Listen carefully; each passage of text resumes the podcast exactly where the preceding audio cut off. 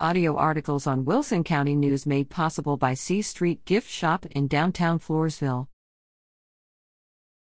We're becoming a country I do not recognize. If there is one overriding theme of the Biden years, it is the systematic degradation of American freedom, pushing the lives and freedom of private citizens aside as government expands and takes over. This is done under the rubric of the left that government knows best. Day by day, we are becoming what the late Supreme Court Justice Antonin Scalia described as a country I do not recognize.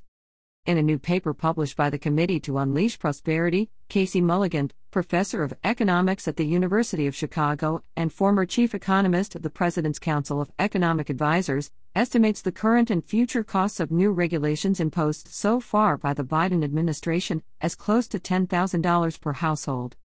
For Mulligan, although the largest single area of new regulatory costs come from fuel economy and emission standards, they still only account for one third of the total costs.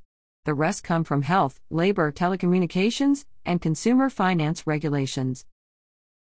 In a paper published last year by Mulligan with Stephen Moore, they estimated that Biden administration policies, driven by climate change dogma, to shut down the oil and gas industry have resulted in 2 to 3 million barrels per day less of oil production and 20 to 25 billion cubic feet of less natural gas production had these policies not been in place. Mulligan and Moore estimate the cost of this foregone energy production to the U.S. economy is on the order of $100 billion per year. Now we have the latest move by the Biden administration to remove millions of acres of land in Alaska from oil and gas drilling and development. This includes blocking nearly half of the National Petroleum Reserve Alaska, the largest expanse of public land in the country, and canceling seven leases issued during the Trump administration in the Arctic National Wildlife Refuge.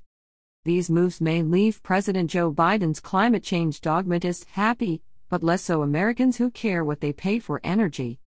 Alaska Senator Dan Sullivan and Wyoming's Representative Harriet Hageman have introduced the Energy Poverty Prevention and Accountability Act that requires cost benefit evaluation from federal agencies on energy related policies that assesses the impact of policies on affordability of energy on Americans, particularly at risk communities. There is no question about the impact on the cost of living of all Americans as the Biden administration tilts climate change windmills.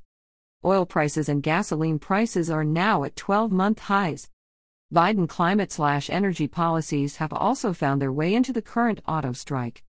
Despite the United Auto Workers being a traditional stalwart supporter of the Democratic Party, so far UAW President Shawn Fain has not endorsed Biden. One of the issues is government mandates on automakers to move to electric vehicles. Estimates are that production of EVs requires about 30% less labor. Therefore, these mandates threaten long term economic security of auto workers. The likely solution will not be backing off these mandates but subsidies and mandates to support union jobs in EV production. This means even more government. More government controlling our economy, more government controlling our lives. It is all a kind of backdoor socialism.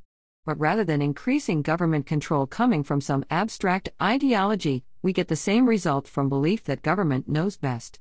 The result is armies of government bureaucrat micromanagers controlling our lives. Let's recall our own Declaration of Independence, which states our founding based on individual rights, life, liberty, and the pursuit of happiness, and that to secure these rights, governments are instituted among men, that whenever any form of government becomes destructive of these ends, it is the right of the people to alter or to abolish it.